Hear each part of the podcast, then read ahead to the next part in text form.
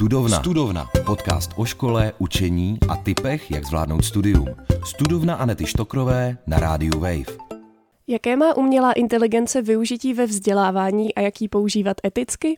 To probereme s mým dnešním hostem. Ve studovně vítám Michala Kučeráka. Dobrý den. Dobrý den.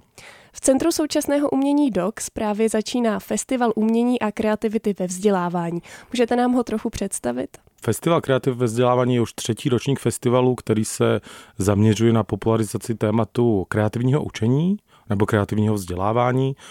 Jeho cílem je vlastně ukazovat způsoby, kde se potkává umění a vzdělávání a snažit se vlastně ukázat, že umění je víc než jenom hezké sochy nebo hezké obrazy, ale že umění nám může pomoct rozumět nějakým komplexním problémům alebo výzvám, kterým čelí naše společnost. Ten projekt vlastně toho kreativního učení možná jenom zmíním, že vychází z takové britské metodiky, kde se snažili právě zvát umělce do škol nebo do různých míst, kde existovaly nebo se nacházely nějaké sociální problémy a prostřednictvím umělí se snažili vlastně o tu kultivaci toho prostředí. V, české, v českém prostředí byl projekt, je projekt, existuje projekt Společnost pro kreativitu ve vzdělávání, která se snaží o podobnou věc. Co máte vy na festivalu na starosti? Um, já na festivalu jsem součástí dramaturgické rady, protože festival, jak jste zmínila, budeme zahajovat v DOXu, ale je do něho zapojeno přes 50 organizací po celé České republice a moje rola byla, byl jsem součástí vlastně dramaturgické rady, kterou tvořili primárně členové takové sítě, která propojuje tady ty organizace, které i spoluorganizují ten festival, která se jmenuje Uměním. A mým cílem bylo snažit se vlastně jako rozšiřovat tu dramaturgickou nabídku toho festivalu. Čím se vy uh, přímo zabýváte v rámci toho festivalu? Um, já jsem působil celkem dlouhou dobu právě v centru DOCS a měl jsem tam na starosti eh, čtyři roky projekt, který se jmenoval Datamaze a zaměřoval jsem se na témata digitální a datové gramotnosti eh, a primárně jsem se zaměřoval na to, jak nám můžou pomoci umělecké a designové projekty lépe rozumět vlastně ty digitální a datové gramotnosti. A mm, skrz to vlastně jsem objevoval různá, té, různá témata týkající se toho života v digitálním prostředí. A jedno z těch posledních vlastně jako témat byla něco, co se, co se, co se definuje jako řekněme algoritmická gramotnost. A tím pádem vlastně jsem si začal zajímat o to, jak umělci, umělci reflektují na téma umělé inteligence. A Navrhl jsem vlastně tomu festivalovému týmu, že pojďme představit pár nějakých aktivit a pojďme se zkusit věnovat tomu tématu té takzvané kreativní umělé inteligence. Co je přesně ta algoritmická gramotnost? Dobrý dotaz, velice, velice dobrý. Když se bavíme vlastně o nějaké digitálních dovednostech, tak přesně vycházíme většinou z té digitální gramotnosti, která znamená to, že umíte vyhledávat informace nebo umíte napsat dokument a poslat ho někomu. My jsme se právě díky prostřednictvím database začali zajímat o koncept takzvané datové gramotnosti. To znamená, jestli lidi rozumíte své digitální stopě, jestli rozumí tomu, co všechno ji tvoří a jestli rozumí tomu, co se s ní vlastně jako děje.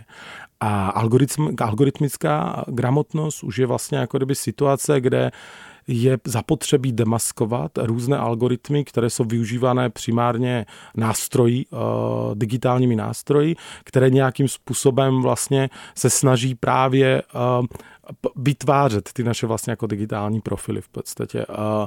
Asi příklad, na kterým se to dá úplně nejvíc ukázat, je vlastně jako algoritmus TikToku, který je asi jeden možná mluví se z nechytřejších algoritmů, ale bohužel je designován tak, aby nám držel pozornost. To není vlastně jako úplně algoritmus, který chce, aby jsme se něco naučili, ale spíše chce, aby jsme vydrželi v podstatě. Takže je důležité si uvědomit, že takovýhle kondiční trenér TikTokovej vlastně s náma interaguje, pokud používáme TikTok nebo TikTokovou aplikaci.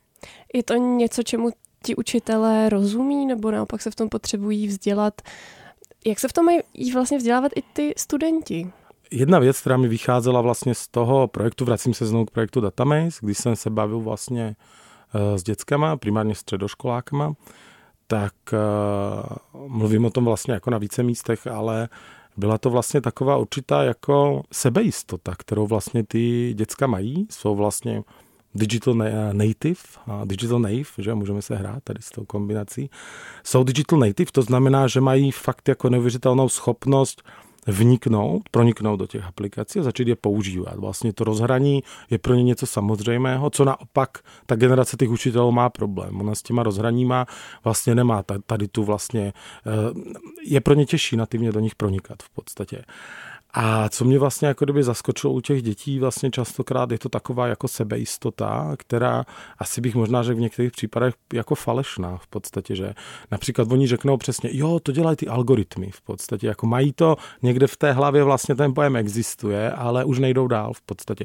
Jo, tak ty algoritmy mi vybírají ty písničky na tom YouTube v podstatě, jo, ale fakt se ptát na to, co, co tam je, proč to tam je v podstatě a nejdůležitější vlastně otázka, která u těch algoritmů je, kdo za tím stojí vlastně, protože to může nám trochu pomoct pochopit ten účel, kterému ty konkrétní vlastně jako konkrétní algoritmus je software, k čemu slouží. A nad čím bychom tady měli uh, přemýšlet, když uh, tyhle algoritmy nebo různé aplikace používáme? Hmm, to je široká otázka. Uh, ten základní problém je, že oni nás nutí o něčem přemýšlet. Že uh, oni vlastně se nás snaží dalo by se říct, vytěžit. Vlastně snaží se nám porozumět. V tom jsou takové jako uh, velice dobré. V podstatě dokážou nás vyprofilovat, dokážou vědět přesně, která jsou ty naše slabá místa. Například TikTok to dělá tím, že vidí, jak dlouho se na to video díváte. To velmi ani YouTube předtím nezajímalo, ale TikTok to skutečně zajímá, protože ví, že to je něco, co je pro tebe důležitější, než na co, co si prekliknul prostě rádově v sekundě. Takže oni se o nás vlastně jako kdyby to hodně zajímají, aby věděli vlastně, kdo jsme a oni se vlastně snaží na to, aby my jsme prostě zůstali, nikam se nehýbali, ale hlavně, aby, aby, aby nás to drželo. A co můžeme my jako uživatelé?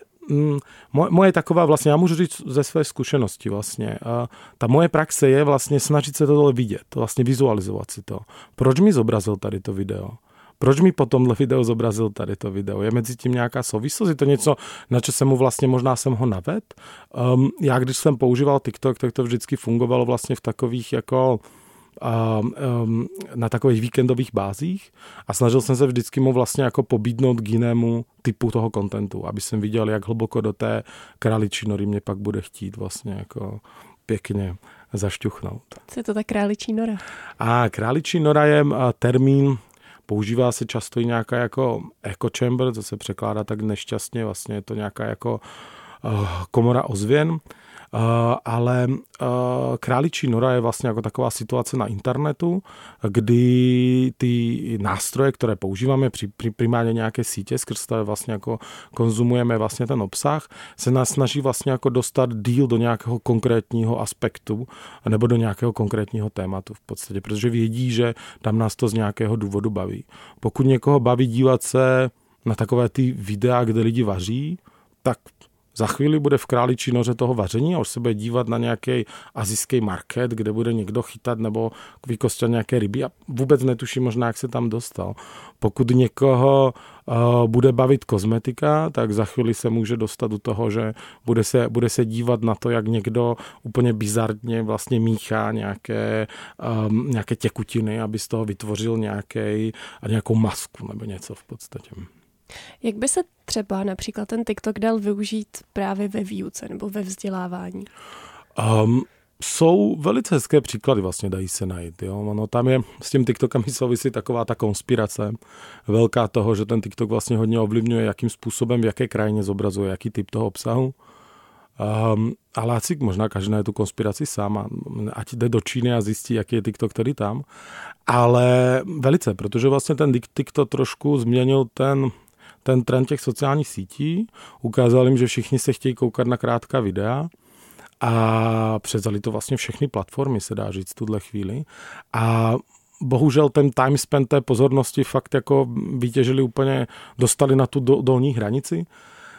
Zároveň víme, že ty, dítě, ty děti to baví, ten formát, eh, baví je vlastně ta rychlost v podstatě, takže pokud tam někdo dokáže dostat jako zajímavý obsah, tak si myslím, že může uspět, jo, v podstatě. Mm, viděl jsem příklady na Slovensku, to byl vlastně jako dějepis, vlastně v rychlých takových sledech v podstatě. V zahraničné příklady jsem viděl vlastně jako učitelku, která vysvětluje chemii nebo fyziku vlastně v jednotlivých experimentech. Samozřejmě jsou to věci, které jsou vlastně jako chytlavé, jakože mají protože v té chemii se rychlo děje nějaká věc, nějaká reakce. U toho dějepisu se dá hrát s tím vlastně s tou um, s tím rizikem vlastně těch, těch dezinformací a toho vlastně jako napravování jako těch pokrivených informací. Takže myslím si, že určitě z toho plyne i jako velká atraktivita. Ale samozřejmě i ty témata digitální se tam dají moc hezky zpracovávat. Nedávno se hodně v souvislosti s TikTokem mluvilo o tom, že eh, je to bezpečnostní hrozba. Mm-hmm. Jak se k tomu stavíte vy? Uh, b, m, ne, nevím přesně, komu na tomhle názoru bude záležet, ale já bych TikTok nepoužíval přes aplikaci v podstatě. Eh, já jsem TikTok vždycky používal vlastně jako po omezenou dobu s, ně, s nějakým vlastně jako um, vytvořeným e-mailovým accountem v podstatě. A já se nebojím, vlastně rozumím, rozumím té, jak se řeší ta politická rozba.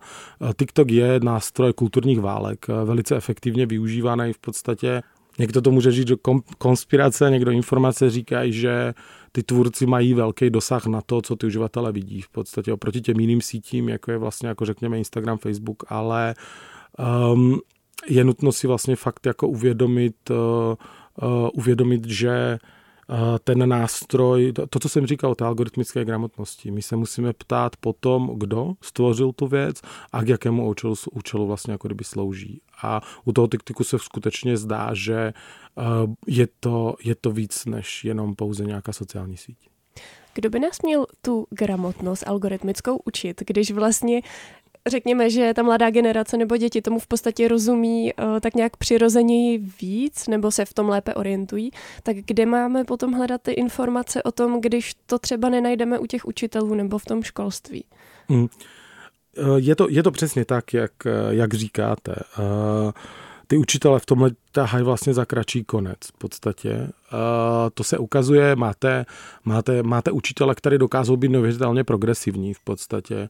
V tom českém prostředí vlastně inspirativní texty určitě píše například Bořivoj Brdička, které vydává vlastně v podstatě a který, to, to, který mapuje vlastně ty témata velice, velice trefně a velice přesně.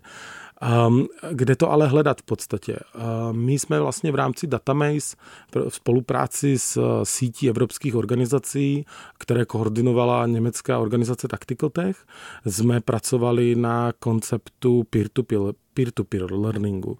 Do češtiny se to překládá jako vrstevnické učení v podstatě. Takže ten cíl je fakt vytipovávat vlastně jako kdyby děti, které mají zájem, se o tady ty témata zajímat víc než jenom povrchně a potom je vést k tomu dostatečně metodicky je připravit na to, aby dokázali s těma svýma rovesníkama se bavit o tady těch tématech. V podstatě, že, že přesně možná my tady můžeme říct slovo jako algoritmická gramotnost a může to znít jako strašák, ale prostě když se oni budou bavit o tom, jaká videa vidí na YouTube a nepoužije se tam ten pojem, tak ta situace je úplně, úplně jiná.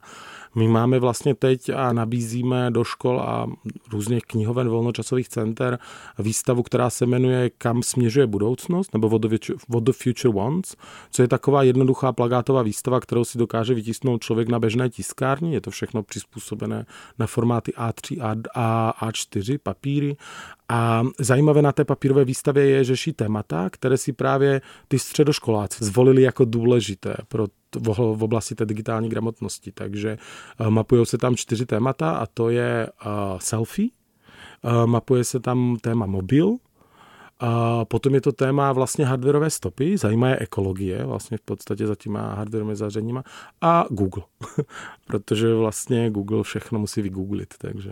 Nedávno nastal eh, boom kolem tématu umělé inteligence a to hlavně proto, že eh, vývojáři umožnili veřejnosti používat eh, tyhle nástroje. Co za etické výzvy to přináší? vývojáři umožnili v podstatě.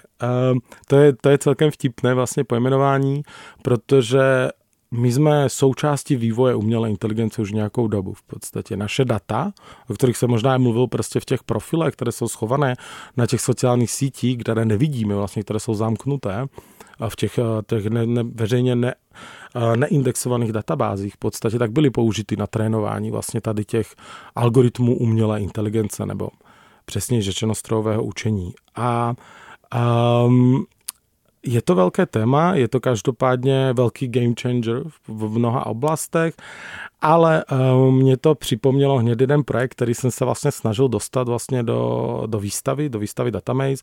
Byl to projekt od takového uh, amerického umělce, programátora, jmenoval se, jmenuje se Noah Levinson a ten projekt se jmenuje Stealing Our Feelings. Je to taková jednoduchá webová stránka, bylo to, vyhrálo to cenu vlastně nějakým Mozilla Award, je to myslím, že z roku 2018 nebo 2019 a ten projekt vlastně funguje na tom, je to takový jako interaktivní dokument, kde vy si otevřete webový prohlížeč stealingurfeelings.com a vám, vám se tam rozhruje taky dokument jako interaktivní, kde vy povolíte, aby ta stránka měla přístup vaší webkameře a asi v 8-minutovém videu se vám vysvětlí, jakým způsobem fungují, vlastně fungují takzvané filtry na rozeznávání obličejů v podstatě, jakým způsobem vlastně dekodují naše emoce. Takže vlastně je to krásné vlastně jako takový přesně ten příklad toho na pomezí těch technologií umění, který v úplně rychlém sledu vás vám ukáže, jak jednoduché určit, jestli jste teď v tuhle chvíli šťastný, nebo jste smutný, nebo um, jenom jste zvídavý, nebo nevíte v podstatě. A uh, tohle je vlastně jako důležitá věc, že um, my jsme skutečně, naše data jsou součástí toho, to těch modelů, které se vlastně jako trénují, o kterých se mluví, ta umělá inteligence.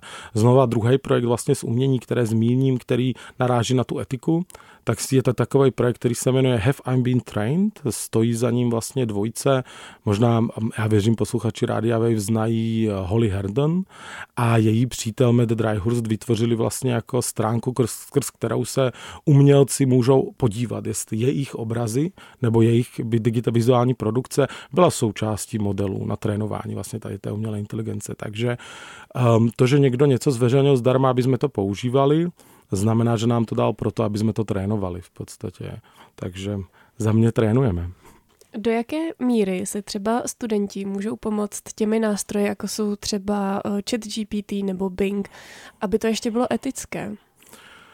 Oni vlastně už nemají na výběr, já bych řekl v podstatě. A, a ty nástroje skutečně, už to vidím vlastně i v té, v té, v té své generaci, začínají jako prostupovat vlastně tím tou, um, to, tím pracovním procesem. V podstatě skutečně vlastně s, s designerkou Lenkou Hamošovou, kterou jsem měl vlastně s, s jejím přítelem Palem Rusrákem, její dílo tematizující projekt uh, This Person Doesn't Exist, tak jsme se o tom bavili a jsou to skutečně lidi si už vyvíjejí takové jako uh, pracovné postupy, jak integrovat ty jednotlivé nástroje v podstatě. A myslím si, že je to důležité vlastně u těch dětí alebo u těch mladých lidí, ale jako jedna, jedna věc, kterou jsem identifikoval takovou trošku jako, že tam je jedno riziko, my si díky tomu TikToku zvykáme, že všechno můžeme mít hned a instantně v podstatě. A tyhle nástroje jsou geniální, protože někdo, kdo možná neumí úplně ovládat nebo neumí dělat vlastně vizuální kulturu, zrazu ji může generovat co je neuvěřitelné. Ale tam je velké riziko toho, že, a to si myslím, že jsme momentálně, já nazývám tu fázi, že jsme ve fázi té fascinace. Vlastně, že to, že na jeden klik můžete zrazu vidět něco, co jste si iba představovali v hlavě, nebo číst odpověď na něco, co jste vlastně nedokázali naformulovat, je podle mě, je podle mě geniální. Ale musíme si vlastně dávat bacha, bacha na tu, musíme si dávat bacha na tu, na tu fascinaci. Eh, tam u těch studentů bude důležitá prostě i ta role těch učitelů, jak se k tomu postaví, protože eh, tam mně přichází, bude strašně důležité. Doteď jsme primárně trénovali ty děti na to jako zapamatovat si obsahy, pak potom psát nějaké obsahy a myslím si, že tady ten nástroj nám ukazuje, že je nejvyšší čas ještě dřív, před vysokou školou, s nich dělat editory, a, a, aby rozuměli tomu, co je to ediční práce. A to je, myslím si, že strašně klíčové, protože jak se i nám vlastně ukázalo v práci, a, ty věci si vymýšlejí. To není jako tak, že oni všechno, co řeknou, je prostě pravda. Vy skutečně musíte si u nich jako ověřovat. Já si mám velkou tendenci tomu věřit, ale častokrát ptejte se jich na zdroje a oni buď ty zdroje nevědí, nebo vám řeknou, že takové zdroje jsou. Takže, takže je fakt jako důležité, uh, důležité vlastně si uvědomovat ta, tady ten aspekt toho celého. Jsou to prostě, um, asi myslím, že nejlepší pojem, který to zatím označuje, jsou to halucinace těch strojů vlastně. Takže my, my se bavíme s haluc, čo, s, se strojem, který halucinuje. Asi kdybychom se bavili s někým, kdo halucinuje v realitě, tak mu úplně nevěříme a jsme takový na pochybách. Taky se mi právě eh, stál, stalo, že jsem se s tím tak jako hrála a opravdu ty zdroje, vymýšlelo si to v podstatě knížky třeba, které neexistovaly a jako velmi přesvědčivě hmm. je to podávalo jako, jako plnohodnoté zdroje. Hmm. No je to, no ale to je vlastně to je ta jejich realita, kterou konstruují. Oni konstruují něco, čemu říkáme syntetická realita a ta je umělá. Ta vlastně oni tohle je vlastně ještě dlouhý proces, který nás čeká vlastně toho a, a jim vlastně my budeme vyjednávat, co vlastně od toho chceme. Jestli to chceme, aby to bylo aby to bylo reálné, nebo naopak chceme, aby to tvořilo ty fikční světy v podstatě, které, které vlastně jako kdyby potřebujeme v, te, v tom našem způsobu života. Jak to teda konkrétně můžou ti učitelé například používat?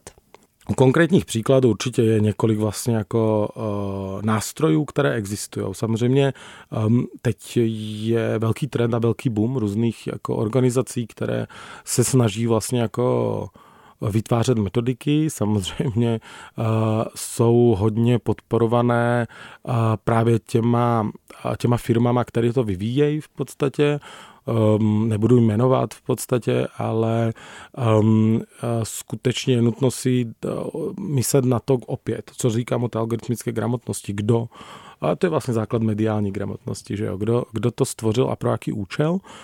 Um, takže můžou určitě vlastně jako používat. Mě víc baví možná jako konkrétní aplikace. Já jsem už před časem vlastně, jakože ještě před tím boomem narazil na aplikaci, nebo byla doporučena aplikace, která se dá používat v lese a je to model, který pracoval s machine learningem a je vytrénování na rozeznávání zpěvu ptáků. Takže vy můžete vlastně jako v té přírodě a, a teď se bavit, jestli to je asi ten pták nebo není a poslouchat ho a porovnávat ho. A myslím si, že to je super. A podobný, myslím, jmenuje se to Birdnet, ta aplikace. Potom eh, existuje aplikace eh, Plantnet a to je aplikace přesně jako, která funguje na principu citizen science, na rozeznávání vlastně rostlin v podstatě.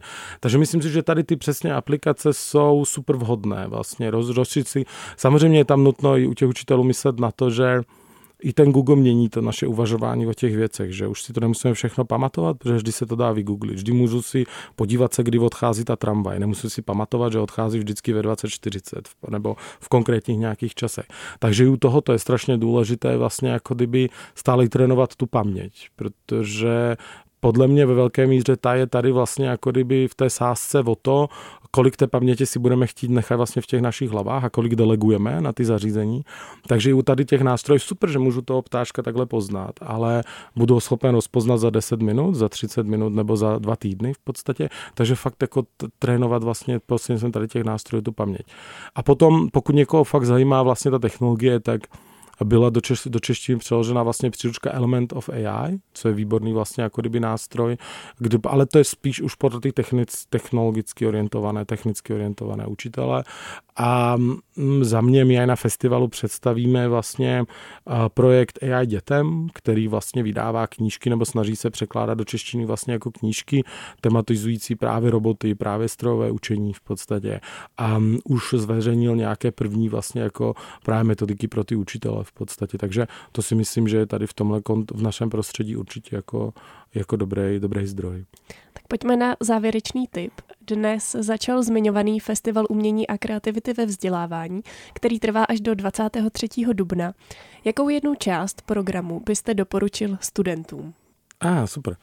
Um, určitě um, tak vzhledem k tomu, že jsem měl na starosti konkrétně vlastně jako sekci toho, toho, toho programu, tak um, za mě pro studenty určitě super bude workshop, který budeme dělat vlastně na, v Galerii hlavního města Prahy, spolupráci s Galerii hlavního města Prahy. Ten workshop povede právě Lenka Hámošová a bude to vlastně o kolektivní imaginaci, protože u té kreativní AI um, jsme častokrát vlastně takový sami doma, vlastně čelíme tomu nástroju a schází nám taková ta reflexe s dalšíma v podstatě, co se to vlastně děje, protože je to nějaký nový typ zážitku, takže bude to vlastně o té kolektivní imaginaci, to určitě doporučuju.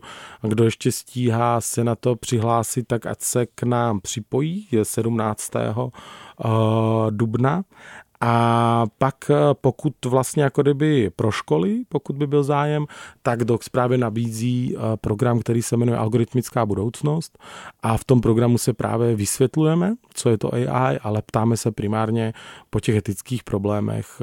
Ten program vlastně ukazuje tři konkrétní aplikace algoritmů vlastně do praxe a jeden vlastně algoritmus mluví o vlastně je určen k tomu, aby rozeznával uh, sexuální preference lidí na základě profilové fotky. Takže vlastně je čisto vytrénován tak, že uh, podívá se na vaši fotku a protože je to všechno predikce, on pouze odhaduje, takže odhadne, jaká je vaše sexuální preference. Uh, bohužel v těch odhadech je přesnější než lidé v podstatě. Druhý algoritmus, který tam s nimi vlastně zmiňujeme a bavíme se o tom, jak to na ně, eh, co, co oni na to říkají, je algoritmus, který byl aplikován v době korony vlastně v, v Británii, kde byl použitý systém na známkování studentů. A co se přesně, to téma se objevuje i tady vlastně v tom to kontextu toho vzdělávání byla, byla samozřejmě tady téma jako zrušit ty známky, a na druhé straně nechat to rozhodovat nějakému objektivnímu systému. Uh, ale je tam zajímavé, jak to známkování je nebo není objektivní, takže s těma učitelama, speciálně v kontextu ve vztahu s těma dětma, je to zajímavá debata, pokud se do toho pustí. A ten třetí příklad je vlastně algoritmus, který využila nebo který uh, si nechala naprogramovat společnost Goldman and Sachs a je to nástroj na vlastně HR, takže vlastně nabírání nových zaměstnanců. A vy, když děláte pohovor přes nějaký ten telekonferenční systém, tak kromě těch třech, čtyřech lidí, který se na vás koukají z těch, jako z těch políček, tak zároveň je tam jeden takový jako neviditelný, který vlastně jako zjišťuje, jak rychle mluvíte, v podstatě jakou používáte slovní zásobu, kolik máte stresové hlasu v podstatě a když skončíte, tak řekne těm lidem, jestli jste vhodný kandidát v podstatě. Takže právě bavit se přesně o tom, že máme tady ty nástroje, jak jste zmínila, GPT chat, kterým si fakt chce pokecat. Doporučuji, kdo ještě si nepokecá, pojďte do toho, umí to český. A jsou to nástroje na generování obrázku, Stable Diffusion, Midjourney, Dali. Určitě zkuste si vygenerovat nějaký obrázek v podstatě, ale pojďme se bavit i tady těch vlastně jako skrytých algoritmech nebo těch softwarových nástrojech, které využívají to um, strojové učení, ale jsou určeny k tomu, aby buď se nás snažili přesvědčovat o něčem, nebo dokonce nám vnucovali nějaký konkrétní názor. Hostem dnešní studovny byl dramaturg Festivalu umění a kreativity ve vzdělávání Michal Kučerák. Díky za rozhovor. A děkuji za pozvání a těším se na všechny na festivalu FUK. Studovna. Studovna. Podcast o vzdělávání, škole a studentském životě. S Anetou Štokrovou na rádiu Wave. Poslouchej na wave.cz lomeno studovna v aplikaci Můj rozhlas a v dalších podcastových aplikacích.